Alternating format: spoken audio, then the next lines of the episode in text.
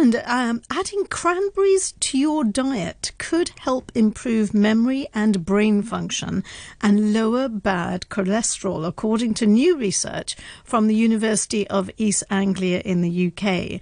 A new study published last month highlights the neuroprotective potential of cranberries.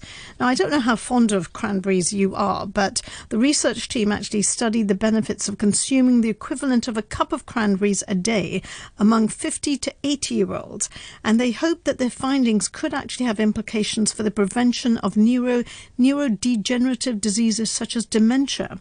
The lead researcher, Dr. David Vauzour from UEA's Norwich Medical School, said dementia is expected to affect around 152 million people by 2050, and there is no known cure, so it's crucial that we seek modifiable lifestyle interventions such as diet that could actually lessen disease risk and burden. And I was just going through some of the details about this research about cranberries, um, and the main researchers there said we want to find out more about how cranberries could help reduce age-related neuro neurodegeneration. And the research team actually investigated the impact of eating cranberries for 12 weeks, and they wanted to look at how it affected brain function and cholesterol among 60 cognitively healthy participants.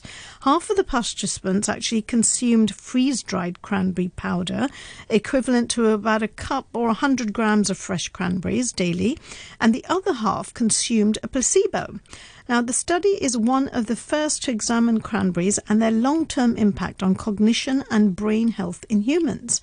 And the results showed that consuming cranberries significantly improved the participants' memory of everyday events, that's visual sort of memory, and neural functioning, and the delivery of blood to the brain, the brain perfusion, it's called. And Dr. Vauzour said, We find that the participants who consumed cranberry powder showed significantly improved episodic memory performance in a combination with improved circulation of essential nutrients such as oxygen and glucose to important parts of the brain that support cognition and specifically memory consolidation and retrieval. And the cranberry group also exhibited a significant decrease in LDL or bad cholesterol levels, known to contribute to atherosclerosis, the thickening or hardening of the arteries caused by the buildup of plaque in the inner lining of an artery. This supports the idea that cranberries can actually improve vascular health and may in part contribute to the improvement in brain perfusion and cognition. Wow. So I reckon you should get out there and get some cranberries.